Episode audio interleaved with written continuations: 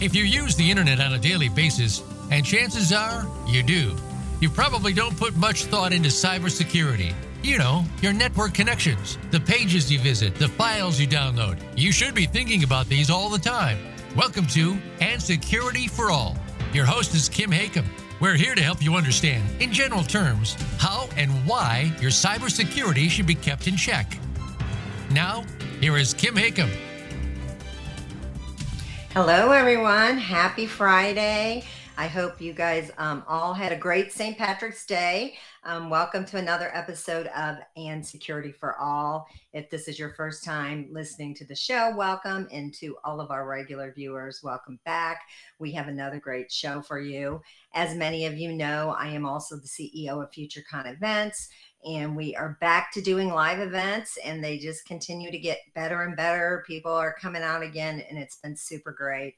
We're heading to baltimore dc area in two weeks and then the week after that we go to detroit. So our travel schedule is picking up this year and it's kind of crazy that we're back on the road again um, pretty much full time.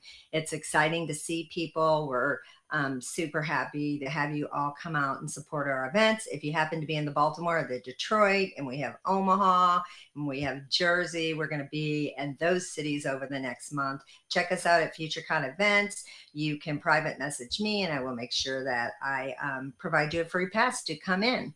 Um, we also are still doing a handful of virtual events, and all of our live events we are doing in a hybrid mode.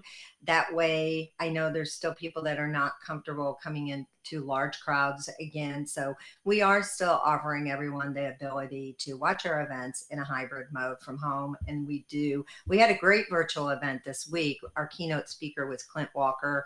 He's a cybersecurity advisor for Homeland Security. He was a great guest on Wednesday. And I highly recommend um, you guys checking out our YouTube channel at FutureCon Events because you will be able to catch his discussion on there. And he did um, talk about a lot of great things and a lot of important things that are happening in our community.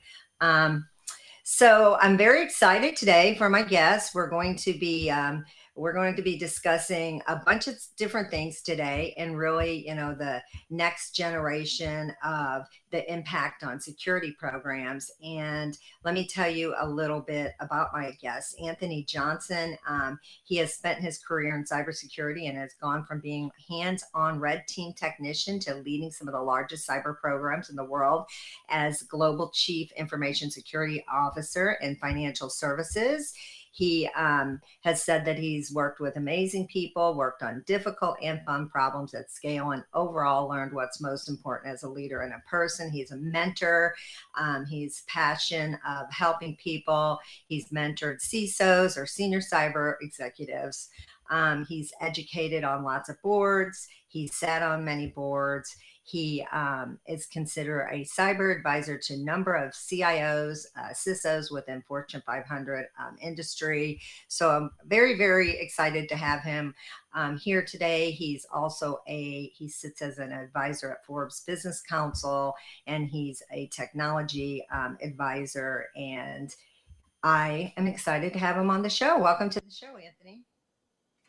Hello, how are you doing? Thanks for, for having me did not mention that you're the founder of Delve Risk. Uh, and I haven't, you know, I think that we knew each other from LinkedIn. I've never had the pleasure of meeting you, so I'm super excited to talk to you today. Tell us a little bit about Delve Risk and how you founded that and how long you've been running that company. Appreciate it. Yeah, thanks. Um, so in um, about, about two and a half years ago, I decided to found uh, Delve Risk, and what we what we actually do is it's a market research organization we study Fortune 1000, about 1,500 companies, um, and we really look to analyze and understand their cybersecurity programs, how they make decisions, and our customers are sales and marketing team leaders who are trying to better understand their buyers. Um, not a market intent um, organization. We provide context and intelligence on what resonates about those programs and companies and teams.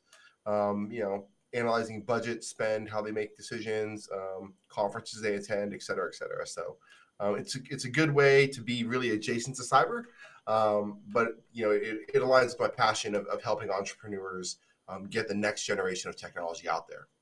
So how did you make that transition from being on the tech side to going over to almost, you know, being on the marketing side? Yeah, um, with much pain and gnashing of teeth is how I did it. Um, so, so really, it, it was a realization that a lot of great technology comes out, a lot of innovative technologies come out, but the reason why they don't take off is because the sales marketing teams don't actually understand how to speak the language of the CISO. Um, they don't know how to understand how to get their message of their great tech to, to really resonate. Um, and one of the things I've always done in my career um, is I spent a lot of time with startups. Um, I actually had a practice or a, a, habit of whenever I would get a vendor cold call, I would tell them I take unsolicited vendor cold calls on Tuesdays from three to four. They could give me any call, uh, a call on any Tuesday, and I'd give them 15 minutes if they got through. And I got a chance to meet a lot of founders. And um, a couple years back, I decided I wanted to take a more direct role in trying to build an organization that really enabled founders. So interesting that you bring that up because we were out in Dallas in January and I had a bunch of CISOs that were sitting on my panel. And the panel, our panel um, happens in the middle of our vendor space. So the way our events are laid out, where we have sessions all day long and we wrap up over on the vendor side with the CISO panel. And the very last question that the moderator said, who was a CISO, is, you know, there's lots of sponsors in here. How do you get in the door? How would someone get in the door with you guys? And the number one thing they said is don't cold call me you know don't don't you know don't you better know who i am you better know a little bit about me and how what is your answer to that question? Yeah so i think um, a lot of times vendors and, and, and sales folk don't actually even understand the industry or the business of what they're trying to sell into. Um, so i think that context and research is really important. Of course that's what we've predicated the company on. Um, I, I think it's always cheeky and, and i would say cute whenever a CISO or a CIO says, "Don't cold call me," um, but yet their company employs thousands of people that cold call, um, mm-hmm. and it, you know they're like, "Hey, I know you say that." But you realize that the revenue of your very large organization is largely driven by people who are doing these same tactics and approaches, outbound email campaigns, cold calling, etc. Um, so I think that, that, there has to be a recognition that this is a part of it, and um, both sides, the buy and the sell side, need to understand and think about how do we make this more efficient? How do we make this more valuable? Um, and that's, like I said, that's what we've been trying to solve, and we're pretty excited to to to be in this space and kind of leading the way of what we're doing. That is, you know, I saw a few months ago a post from a CISO. It was very angry, you know, that yelling, you know, through his posts on LinkedIn, you know, stop calling me, you know, like yelling at the salespeople and um, it, it, was not a nice post and it and it you're right he worked for a company that i've had those people it was a payment services company yep. you know so i've had those people calling me all the time trying to get me to switch my you know my payment services and I probably gave too much information there, but I doubt he's listening to the show. But somebody, a girl, a salesperson, actually had the guts to challenge him on that and say, "It's important," you know? Yeah. Like, like I mean, and I, I say this: there's a difference between a big C and a little C when it comes to being a CISO. And um, I, I, I will say this to anybody that when a security leader or an executive um, doesn't understand the humanity and what goes into you know that salesperson that cold call person like they are they're, they're, fulfilling their role in the organization just like as if they worked for that payments processor or whatever marketing firm. Um, and so I, I, think those are little c people. Um, i think that they fail to understand the, how business actually works. Um, and they often try to think about things as a microcosm of, of a security purist world.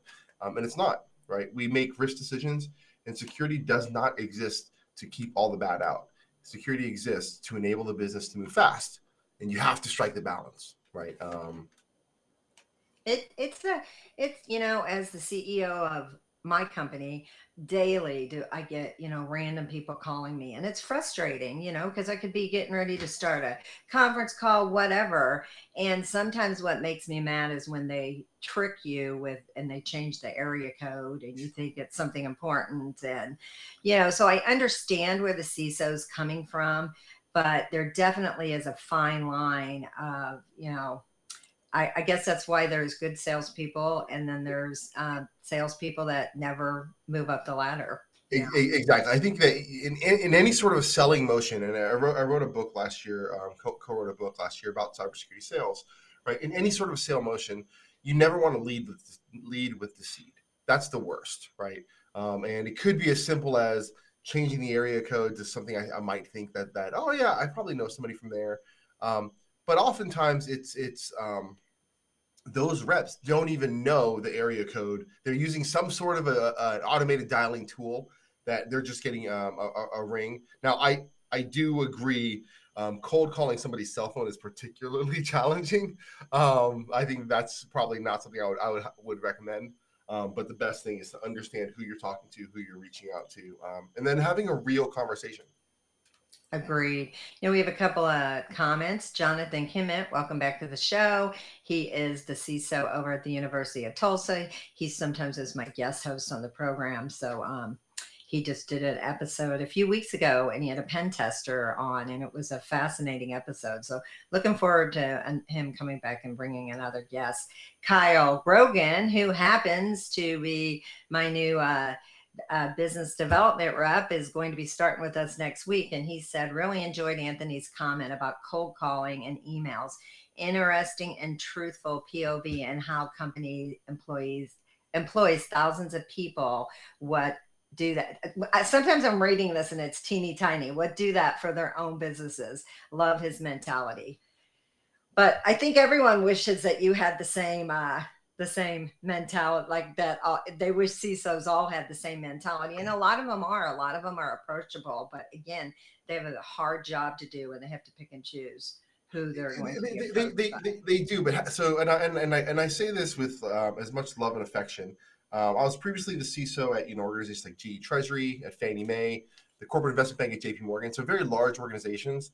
Um, but I think that we we have to recognize that security leaders have hard jobs, but so do analysts, so do the SOC analysts, so do the sellers, right? Um, and it's an important piece to recognize that there's there's a lot of value that each one of these roles have to do. Um, we just sit in a, a different position in the car. Um, and if we if we if we look at it from that perspective, we're all passengers trying to get to from point A to point B in a safe manner. Um, and yes, we get there's frustrating things, but cold calling didn't start with cybersecurity sales, right? Like that's not where this this this this this started here, right? Um, and so cybersecurity sales um, and technology sales, they took the best practices of what worked from very large organizations, which are now largely Fortune 500, Fortune 100 companies um, that use those types of tools. Um, and I think that we we all just need to kind of step back and, and say, you know what?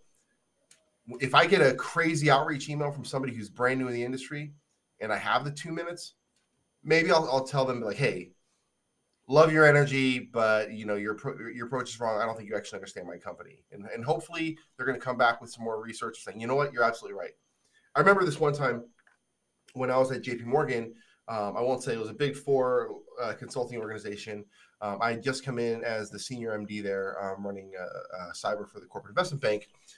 Big Four Consulting comes in. They're like, we do hundreds of million dollars with JP. We want to come talk to you about what we can do for your cyber program. We get it scheduled. They show up, and I said, "Great, nice to meet you guys. Can you tell me a little bit about how uh, the corporate investment bank makes money?" And um, both of the the, the the, the the people from the Big Four were like, um, "You guys are, are a bank." I'm like, "Yes." but how do we actually make money like how like how do we do, does does that convert into into actual revenue? And they didn't know. And so i asked them like how are you going to help me secure the enterprise if you don't understand how we actually drive revenue, which influences what we prioritize, and that drives how we make risk decisions what's acceptable versus not. I ended the meeting there, um, and they came back two months later, two and a half, three months later, very educated on how high-end financial services work, and we were then able to have a really great conversation of what acceptable and appropriate risk was, given our market position, what we were doing and where we were going. So that context is just critically important for somebody um, to, to, to have and do. And if someone shows up and they haven't done their homework, um, that's just an immediate red flag of like, listen, you're not trying to build a relationship. You're just trying to to move a widget. Um, and nobody wants to be sold, um, but we all buy, right? Exactly. That's what I don't know if you know Allan Alford. He has a podcast, yep. Cyber Ranch. Um, and he was my moderator out in Dallas. And when they asked him, and then he sat on the panel, but when they asked him that same question, he goes, You better know my product and you better know my company. Because if you don't know that, then there's not even a beginning. You know, you, there's not even a way to start. So, what made you? And I know we haven't even gotten on the topic we're going to talk about today, but I find it so fascinating because there's so many CISOs out there that are just so frustrated there because they're getting bombarded. You know, with there's so many products, there's so there's so many options out there. So, what made you see that person again when he didn't know your company and what you did when he walked in, he or she? Um, so, so my story actually goes back to when I was in the Air Force. Um, so when I was an enlisted guy in the Air Force, I did network security, um, and we were not allowed to do our core job. I couldn't do network security as a side job. Um, and so uh, when you make six hundred dollars a month, you, you kind of need a side job. Um, and so there were a bunch of these network security engineers and, and, and firewall admins, and we all worked at like Taco Bell and Discount Auto Tires. And one of those horrible side jobs I had was outbound mortgage refinance calls. And after about a week of cold calling people, I was like, this is not for me, but I respect the hell out of anybody who does it. Um, and so I wanted to just to be be an open, good human. Um, and so whenever you know I get those calls, I'll have those conversations. Now, there are some of these crazy robocall things that happen, or crazy emails where you know they, they it's clearly just a, a form they're dropping in. Um, that's that's that, that's pretty pretty different. Um, but whenever I get a chance to have a, a, an honest conversation with a person, if I can help them, I want I, I want to do I want to do that. Yeah, we could spend the whole hour talking on this because I'm, fr- I'm I was in the Navy, so I had a I had a side job too. But my yep. side job, I was funny. I was in Hawaii, and my side job was working in a country bar in Hawaii, of all places. You know, we all had side jobs in the military. Yep. If you were enlisted, because you weren't making that much money. That's exactly that's so, exactly um, it but anyway, but talking about, you know, some of these automated things that we're seeing, it kind of takes us into what we're going to talk about today, the next generation on um, the impact on security programs, because there are, there is so automation, so, much automations that's taking place of human jobs. Um, like what what are you thinking? How is that going to look? Say we jump 10 years you know from now. Do you think we're going to see more ai tools and more robots? Um, especially because we have a huge problem. We can't find people you know people yeah. don't want to work. Yeah I, I think that if you really fast forward and you go 50 years i think the world is is i forget who said it but it's it's one of two options. You're either programming and directing um, the computers and systems or you're being told what to do by the computers and systems. Um, and, it's just going to be one of those, those two. Um, and, and I think that that's going to be true. When it comes to, to automation inside organizations, though, um, there is a big piece of where you have to understand the risks of what you're what you are inheriting. Um, one of those is that automation is great when it works, and it's horrible when it goes bad because both things happen at scale and speed, right? So if it's automating and uh, making your uh, access management processes very smooth, that's great. If it breaks your access management, you probably have hours and hours and hours, if not days and weeks of, of, of cleanup here. So in certain situations, particularly on highly sensitive or more restrictive components, you do want to have um, you do want to have a human in the loop um, to to kind of break the the, the pure automation um, on perhaps some of those more risky decisions.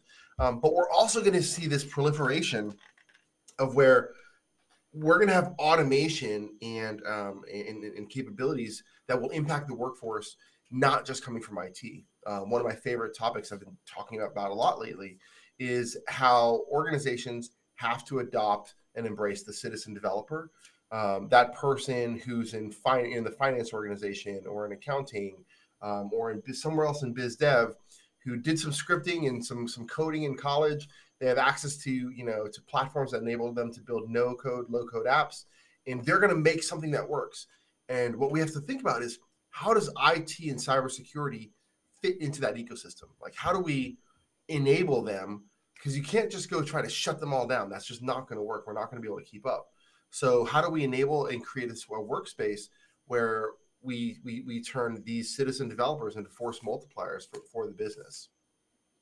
And how Yeah, because we're we're seeing it left and right, you know, not only in the financial industry, in the in the hospitality industry, you know, you're you're seeing robotic, you know, servers now and stuff like that. How is that going to keep these organizations security posture? Who's checking all that? And are we moving too fast that, you know, we're we're leaving holes for, you know, attackers? Yeah, it's it's an important piece. I think it, we have to also think about the mindset, though. A lot of times um, there's there's people who are in the security space, and a lot of times um, you'll talk to somebody, and they're kind of what I call a zealot, right? They are a security purist. Like it has to be locked down. The users are horrible, bad people, and they just want to write bad code. Um, and that is not true at all. Um, the users in, in largely um, most of most of these companies, they're not trying to put out bad or insecure code. They're trying to create some new feature or functionality that will enable a customer, enable a business to do something. They're literally just trying to get their job done. Um, and so we have to look at this from a positive intentions perspective, and then think about how do we how do we actually enable them, right? Enable them so that they're not going to go hide and do something um, where they're trying to keep it away from security, but instead they come to us and say, "Hey, I'm looking to get this feature. Um, I want to make this, this this thing happen how can I do this the fastest way possible? Um, and the best example I can use is if you think back, it's kind of crazy. Um, the iPhone came out in what 2007, um, and if you think back back to about 2007, 2008, we used to have this conversation of, of, of security purists, zealots, saying, "I will not enable. There will be no personal devices, um, um, personal cell phone devices ever on the network or ever in use for data." Um, and after a couple years, people realized that train moved. That train happened, and you had to be on it. You had to say, we have to enable people to use their personal devices. Everyone's not just going to get a corporate issued device and we're going to lock that down. Uh, it just it couldn't keep up with business. Um, and I think that we're going to have the same situation here with citizen developers, with people who want to or or going to write you know um, write something to enable the business to go fast. So let's break that down just a little bit for some of our uh, listeners. Most of our LinkedIn listeners are pretty high tech, you know, they're in our space, but our, our and security for all, they do, you know, come they come listen to us just to learn more about cybersecurity. So can you break that down what these citizen developers are and can you explain that more to our, my listeners? Sure. Yeah. So um, at least when I think about that that term, it's really gonna it's really gonna be somebody who's not in IT uh, or not in, in, in, security that creates some sort of a, a, program or application that enables you know them to do their job better or to to uh, en- enables them to uh, to meet their their delivery or customer expectations. Um, I love talking with people. They're like, "Oh, we don't have any development." I'm like, "Do you have anybody who's really good with Excel?" Um, and it's like, "Yeah, why?" Well, for most companies, if you actually look at some of the functions that they've built out in some of those Excel programs and, and, and sheets, like it it's an application right um, and a lot of critical business decisions happen in these wonky one-off excel sheets that sits on you know on somebody's shared shared drive or personal system um, and you're going to see that at scale you're going to see people who who open up um, and use these with these no code or low code uh, platforms where they can just drag and drop make a you know make an app make a tool without having to understand the actual coding behind it. Um, and it's going to give the business some functionality. And if security constantly or always tries to jump in the way of that, um, those teams and business units will just go around them. Um, so, so security as an industry has to figure out how to partner um, with those with, with those people who are quite literally just trying to add value to the org. Yeah, that's really fascinating because especially um, this generation that's just graduating from college i wish you know the excel the stuff they're teaching you know i i wish i knew how to use excel like they know how to use excel you know? What what i can do in 20 minutes they can do in one minute you know because they just it, it's it's really fascinating. But um really quick before we move on kathy vo said great book so kudos to you, you. anthony. And then um Eddie Thomason said he is so hyped to dive into this topic. So let's just keep talking about this topic. So, how do you, what is the impact? What impact are we going to see on again going back to the security postures of companies when you have these different people in different divisions um, creating stuff like this well it, it's the people in, in, in, different parts of the company creating things but it's also people working from home. I mean the, the, the work from home dynamic um, really changes things in a, in a, pretty fundamental way. And that's why I, I find this whole topic and conversation is just so exciting and fascinating because take a take a, a financial service organization it could be a small organization right? Maybe they had everybody come into the office for for you know the last 10 years. And over the last two years you suddenly have people that are now working remote. Great um, the challenge with that is that the companies largely have vetted and done the background checks on the people that they've hired but they haven't done that on roommates and significant others and and other folks right and so what, what you what you get to is you you have companies now that have a risk posture of say somebody who works for them, been background vetted, um, is responsible for, for making payments. They could have a roommate who is convicted of payment fraud.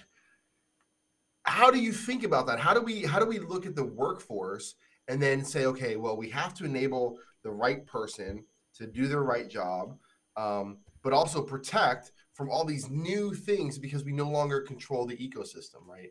So it's the it's the proliferation of or the expansion rather of the work boundaries. It's the expansion of um, tools and capabilities that the technology and, and security teams don't even see. And I think that's that, that last that last point is actually the most exciting or fascinating um, for for me. And and really what you're gonna what you're gonna get is people in marketing realizing they have a need they want to solve something and they can go build it, fix it without actually ever having to tell anybody in security or IT. They, whereas two years ago, they had to go to IT, put in a project request, wait for it to get funded, you know, go through all these iterations. And instead, you're going to have people who are like, oh, I can go, I can go build that in about one evening, come back, and the next day the business can move forward. And now security has to say, what the heck just happened? where's our data going how's it being used um, and so really looking at it from from that really um, comprehensive perspective it's just a whole new can of worms it's a whole new can of worms and does that become an hr challenge i mean where is that going to lie i mean are, are companies going to have to you know, amend their, you know, their employee handbooks, employment agreements. I mean, you're, it's a very fine line there of what's right and wrong. You know, you're, you're, you're, you're right. I was speaking at the, uh, with the Federal Reserve at one of their conferences uh, last quarter, um, and we we're talking about this because it becomes a really interesting question of, let's say that your banks, uh, an employee at wherever you bank, um, you know, they have access to your account, and one of their roommates wires money out from your account. At some point, there will be some crazy amount of fraud or some some, some activity or event that happens that will force regulators to say, "Hey, how do we think about this? How do we how, how do we look at this?" So you're going to see updates to regulation, I believe. Definitely employee handbooks, um, possibly background check components there, uh, attestations, because the the practices and things that we do at home are not the same of what we would do in the corporate office. Um, you know, if I always ask people, I'm like, when was the last time you control delete locked your computer at home? Probably very rarely. Um, and if you say that you do it all the time, then you're better than me because I I don't. I I, I walk away and, and, shut my office door, right? Mm-hmm. Um, and so we, we, have to realize that the the control landscape has changed physically, logically, um, and then even from a capability perspective, and all that is going to impact um, how security leaders need to be flexible, how they pivot, how IT thinks about this thing, um, because you can't go and stamp out all these these citizen developers or what we used to call shadow IT. You can't go chase them all down. There's just too many of them. You had a, I think he took off, but Tim Savage was said that he was heading out on a call. He uh, looks like he works for. Uh, I, I thought I saw Thales, but I'm not sure. But again, um, it's back to that whole, you know, zero trust again, and and educating your teams on that and is this going to be the new classification of insider threats by accident you know it, it, it, could be i mean could you imagine and this is almost what it's going to feel like not exactly but i think it's almost what it's going to feel like imagine if a company said hey anytime you somebody wants to create a uh, a spreadsheet, you had to run it through security. Like that would be crazy. Like you, people would be like, hold on, I can't just I can't just do a you know a diff. I can't make a spreadsheet that has a diff. I can't do I can't do this. I can't use all these functions. Um, and that's the level of pro- proliferation that I think we're going to get. And that's what I think security leaders have to get their head around. Um, that that's what's that's what's coming. Um, so a big part of that, to your point, is education. How do we educate people on on, on stronger, mature platforms that can we can enable um, no code, low code? Um, how have we done our due diligence on which ones are acceptable? How do we teach them on good practices um, if they're going to use these things? And then what is our ultimate vetting process at a certain level of importance for the business? Of hey, listen, that was a great Skunkworks project. We need to turn this into, into a more mature offering that we can we can really um, you know uh, internalize officially officially for the company. Um, those are all things we have to look at.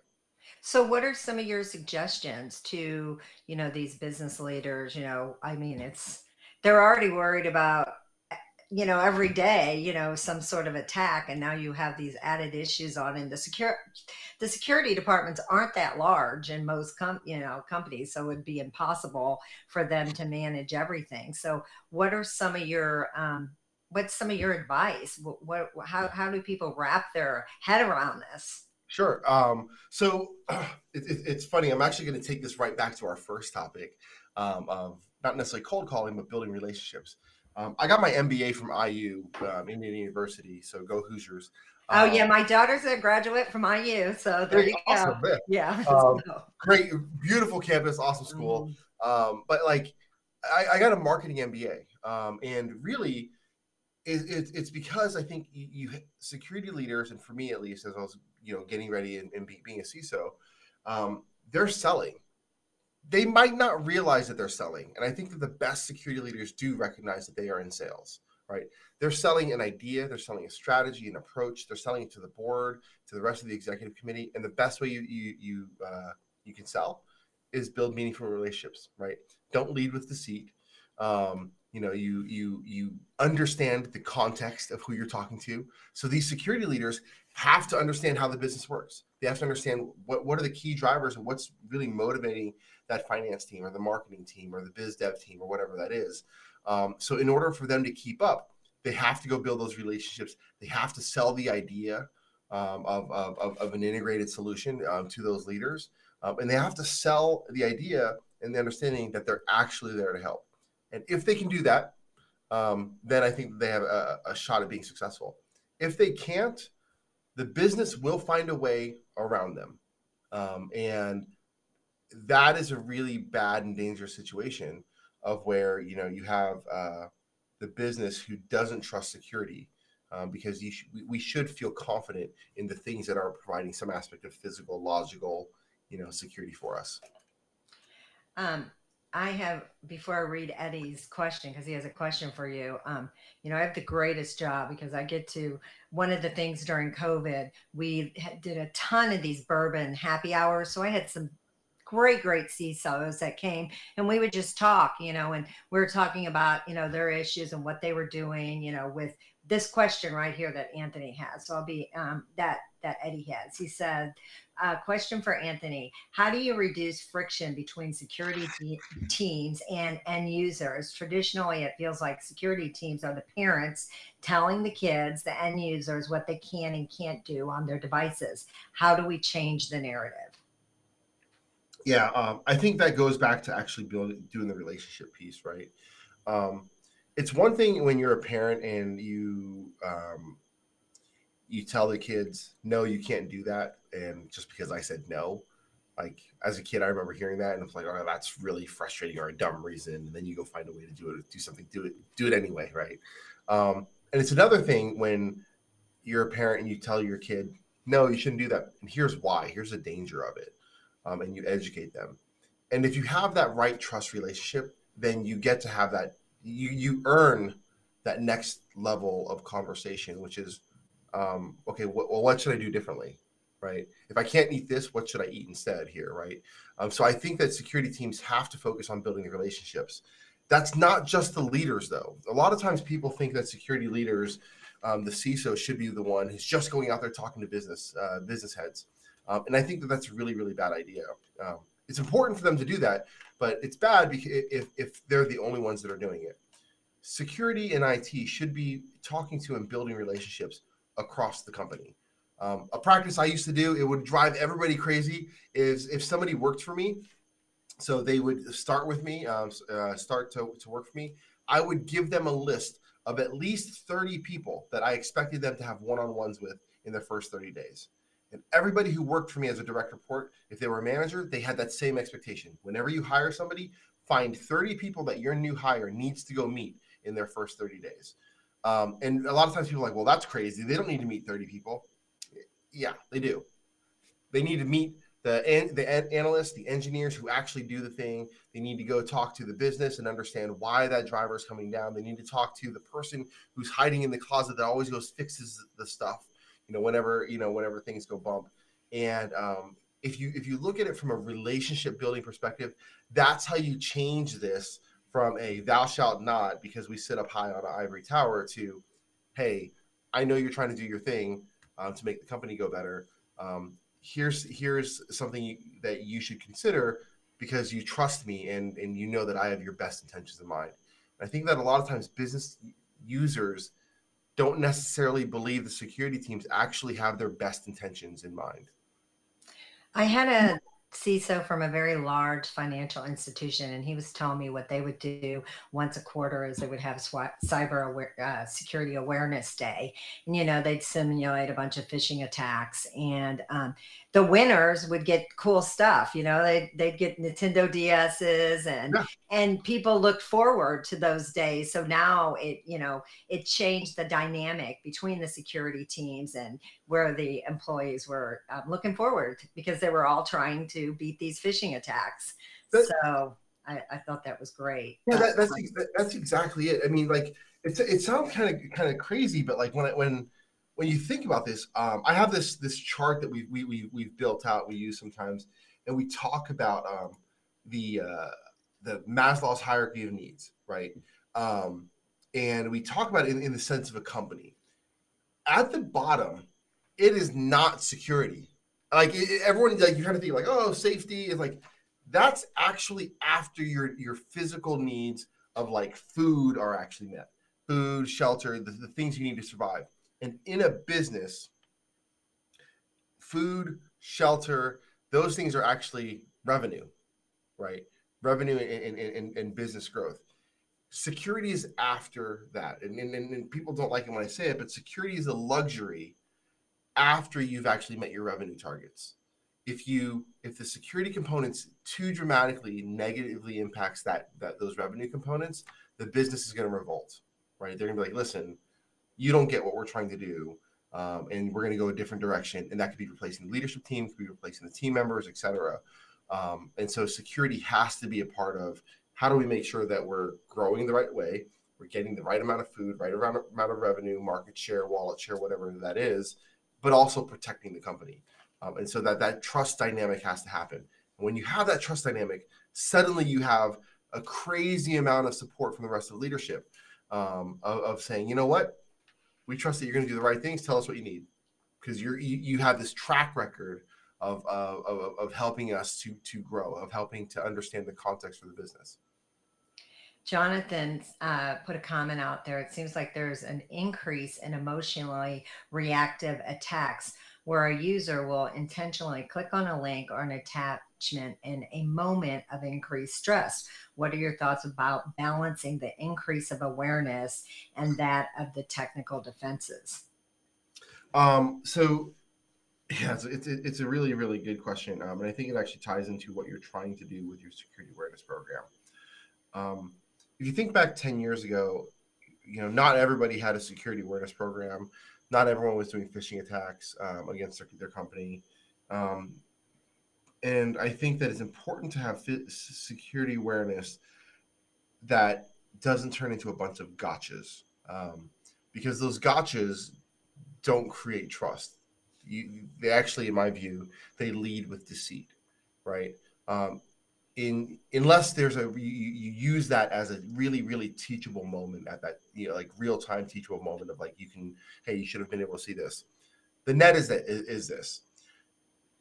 At no point is it realistic to expect that your user is going to say you know what? I saw this link. And the link said you know www.amazon but i didn't realize the o was a different o like that's not going to happen. And, and and security leaders who try to push that that that type of awareness, uh, I think they're in for a world of hurt. Um, but what they can't, what what we should do is make sure people are aware that hey, if an email evokes a sense of fear, a sense of um, you won the lottery, like if it's if it seems too good or one way or the other other side, like you, that's when it should cause a moment of pause send it over let's take a look let's let's look at this from, from that perspective because these types of attacks are absolutely happening. And they're not just happening on the corporate side. People the the, the attackers are finding the personal information of the user attacking them at home as well and looking at those as, as, as avenues to enter the corporate environment right? Our, our resources um, don't ha- always have the op- opportunity and luxury of being like just leave your personal side at home like they're so interwoven now companies do need to make sure that we're we're training users completely and holistically um, and so you know making sure that they're aware of, of, of, of those types of emotional attacks um, i think that's really really important well, I mean, we have to be honest here. Most of the people in an organization are not thinking about cybersecurity on a daily basis. You know, I mean, when people ask me what I do, and I'm sure you as well, and you say you're in cybersecurity, they're the, the general comment is, oh, wow, you must be really busy, you know, or, you know, it's not like they start asking me questions of anything because that's, that's just not their job. It's not their priority. They're not thinking about it until they click on something and their computer doesn't work. So, how do you change the narrative, you know, going back to um, what Eddie was saying earlier? How is that ever? I mean, because life is fast, everyone's busy, they're all trying to get their jobs done as quick as they can. So, how does that ever evolve into a safer environment? It has to be invisible. Um, I think that security teams and tech teams need to make technology and the security around that truly invisible um, and transparent to the user. Right. Um, I used to have this this running joke that um, if I had you know ten billion dollars, I would hire a ninja. Um, who every time I was going to eat something bad, they would just jump out and splat, you know, smack the hmm. bag of chips out of my hand, right? Like, um, and then eventually, I'd, maybe I'd stop eating eating chips or whatever whatever it is, right? Um, but it has to be almost invisible and, and, and just in time, um, and that's hard. Um, that's really really hard because you have to understand the processes, the habits, you know, you know how how people work from there. Um, if security is not invisible, it ends up feeling like the TSA line, and that sucks. And what happens when you see a massive TSA line? Everybody who doesn't have clear suddenly thinks about like i think i might go sign up for clear. I could probably sign up for clear faster than i can get through that tsa line. Um, or you know what? I'm gonna go go get tsa pre. Um, so so i think that you have to look at your security architecture and that includes your tools your the way your your training the people and the processes of everything and say how do we make this seamless as frictionless as possible? And you only in, inject friction right when there is that critical moment right? When right right when that user is about to make that bad decision, um, you have the tools and intelligence to stop the user, challenge them, step up authority, um, or, or, authentication is necessary, um, and, and, and, give them a pause of like, hey, based off of X, Y, or Z, this seems like this doesn't align with what we've been training you. Um, otherwise, it's I think it's a really, really a, a, losing uh, losing battle. Um, you can't you can't berate kids, people, whatever, into being good. You, you, you have to teach them to want to do well. So, when it comes to the CISO, I've been seeing in the past year a lot of CISOs transitioning out of the CISO role because it's just like yourself, you know, because it's just been so stressful. I mean, what um, I have no idea, like, what statistic are we seeing when there is a threat attack or anything? Are CISOs um, getting fired over these things and do you, how do you feel about that yeah I, um, it's so foremost i do believe that the off ramp of being a cyber executive is some form of entrepreneurship, um, of where you have security leaders that go do advisory, go build a company, go do investments, something Agree. like that. I think, yeah, I think there's that's the off ramp, right? Mm-hmm. Um, I don't necessarily know that or believe that all these security leaders are being fired. Um, you won't see that. Um, if the if there's a breach um, and the company immediately fires the security leader, what that actually looks like is that they're being reactive, and um, there's an aspect, and I think even an opportunity for for lawsuits or litigation to be like, ah, you knew about it, you should have known about it. That's why you fired the person. Um, what you're seeing instead is them over the course of six nine months to a year later finding a new opportunity, uh, a new exciting opportunity in their next step of their career. Uh, I think that's the way most companies frame it. Um, and then they're bringing in somebody else. Um, and this is the important piece. Security or, or, organizations are, I think, are going through this evolution of what do we want our security programs and technology programs to look like. Um, and in the beginning, it was do the thing, deliver the donuts, keep the lights on. Um, and now you're seeing IT truly being an enabler, being the deciding factor um, in, in, in the, the, the, company's opportunity and, and ability to win the market. Um, and so you're going to see and feel this this shift of where they're saying, you know what, Sarah's been a great security leader or CIO for the last four years, but Sarah's not going to get us to the next level. Sarah's not going to get us to, to be able to compete here. So what what is it that we need to do? Um, so I think that you're seeing an evolution and an upskilling and, and, and, taking security leaders and tech leaders and putting them into roles of where they're going where they're the right person to evolve the program. Um, and I think that's what you're actually um, seeing post breach.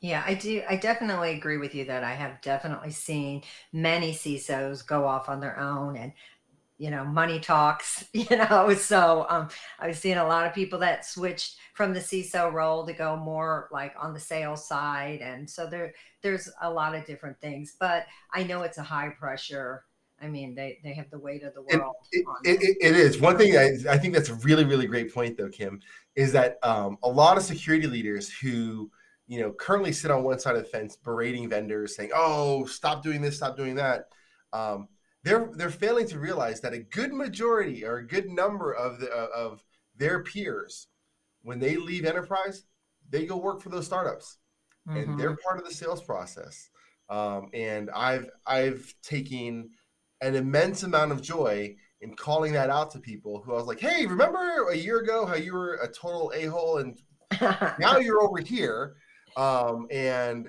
perhaps you have a little bit of a different perspective and um, I think it's just something to really, really be aware of. Of you know, people don't know what the future is going to hold, um, what what it's going to look like for them, and they might be like, ah, I would never go work for a vendor. Um, you might, if it's an amazing product, amazing opportunity, you think you're going to be able to do something, add some significant value, they want your expertise, you might end up in there. And when you're in a small company, everybody's in sales. It's just the way it is. Like, yeah, everybody is in some sort of sales or marketing about the company um, because they should be excited about what they're doing. And um, it's it's kind of fun seeing security leaders eat crow on that. well, um, we probably have time for one last question, and it's from Jonathan, which kind of sure. goes back to the whole show from a K uh, through 12 or higher ed perspective. What do you see as the changes that are happening or needing to happen to help users prepare for cyber risks in the future? Um, this is a um, an actual tough question. I'm, I'm on the board for Code VA, which is responsible for helping um, in Virginia, you know, high school and, and, and, lower kids get ready um, and thinking about cybersecurity and actually STEM um, is, is the focus as, as a viable career path. I think when it comes to, you know, our education process in general, not enough teachers are actually educated themselves on um, risks opportunities of what they what, what they can do or what they should be passing along right? You have um, you have teachers who don't know what the cloud is which is kind of crazy. Now that's not their job to know what the cloud is but when their students understand technology more than them um, that is problematic um, because th- then the teacher is not in a position to inspire um, and to actually set, to help them understand that their sights could be much much bigger than what, what they think they are. So I think that in, in order to really change the perspective, um, to help users prepare for cybersecurity and technology and development and just STEM in general, um, we as practitioners should be spending and investing time talking to those educators, talking to the professors, talking to the high school teachers and middle school teachers, elementary teachers, and helping them to understand and think about how they can embed some of this stuff more into their re- regular um, engagement. Because these are these teachers are good people who just don't know what they don't know, um, and if we if we don't coach them on how to meaningfully engage with this content, um, they'll just omit it. They're, they're going to go back to what they what they what they know, um, and uh, it's it's a huge loss and a huge missed opportunity for the next generation. You know what I love to see in our industry is there are some amazing CISOs out there, and one I can think of off the top of my head is Deanna um, DeFiore. She's the CISO at United Airlines, and she spends her summer, you know, doing summer camps for kids. And I mean, yeah. if she doesn't have enough on her plate to take on that task, and you know, there's so many of them out there, and I love to see that passion, you know. And um, the CISO for Rockwell, she just retired, but she's not retiring. She's still educating the community. So, you know, there are some CISOs out there that'll scream and yell on LinkedIn, but boy, there's a lot of them doing amazing, amazing jobs out there that really do have the passion and the mission. And, you know, kudos to all of them out now, there. Now, I, I have to say this. I, I really, really do. Um, it's one thing for CISOs and CIOs to do this and go out and talk to and engage with boards and, and coach. Um, but that's only part of the solution, I think the real the real machine to make this work for the next generation is the rest of the practitioners the people who are in governance and compliance and vuln management. Like yes it's cool to have an executive go do that but the real meat is when you have you know that mid-level manager or director or, an, or a junior analyst who goes and gives back and, and, and goes to their alma mater and, and, and helps to to add value to the content right? Um, because that's the only way we can do this at scale. There aren't enough cyber and tech executives out there to to, to really uh, help coach and shape the next generation. But there are enough practitioners to help shape and coach the next generation. Um, so if we can do that um, the right way, then um, then then we can win. And if we can't, then we're in a bad spot. Well, I, I'm kind of think pen testers are pretty cool out there and what they're doing you know? Definitely. everyone should have a good pen tester you know and they could be a really good resource for um, educating the rest it's exciting right? Like there's and and um, sometimes people think you have to be a, a super techie geek to get into the space and you don't right? Like there are a lot of security practitioners who live in spreadsheets. Um, you know they're they're they're looking at risk in a different way um, or you know they're they're in a different product or application and they're not actually hands-on doing packet modification analysis or or um, you know there, there's a lot of different facets of, of, of, of tech and cybersecurity. Um, and I think if we can keep that in mind um, then we open the aperture. We open the opportunity for somebody who doesn't feel like they're a techie geek to be like oh I didn't know I could get a security job. Yeah absolutely. It's risk it's identity. Like there's there's there it's resilience. There, there's just so many different pieces. And that's what i think is continues to keep me motivated to help um, you know even with Delve Risk helping cyber tech companies to understand their buyers so that their message can resonate more so their product can can get that market traction. Um, and we save them a ton of time so that they don't have to do the research well, Anthony, we're down to almost a minute. There was more questions, but we couldn't get to them all. It's been amazing um, having you on the show. We didn't even dive into three fourths of what I wanted to talk to you about today. So we'll have to have you back on again in the future. But is there any last um, messages that you want to throw out there to all of our uh, uh, viewers and listeners? Um, I, I, I, there's, I, I think the big thing is um, all of you, everybody, each of us can find a way to give back to the ecosystem. Um, it could be engaging in a nonprofit, school, high school, whatever that is. Um, you know, you, finding a way to coach and mentor this next generation. We are not the generation that's going to keep um, the industry secure. we're the generation that started it, maybe, or that started Right. it, maybe. Um, but it's this next generation that's going to actually see it through, um, and we need to enable them, um, encourage them um, to be able to to do it the right way, so that they can create those really innovative tech solutions that are going to, you know, really take uh, and protect businesses to the at the next level. So. Thank you, Anthony Johnson, founder of Delve Risk. Thanks for spending this last 57 minutes with us. I wish I could have got to everyone's questions. Thank you for all of our uh, loyal supporters that come and listen to our show every week. Everyone have a great weekend. Stay safe, stay secure, and we'll see you next week.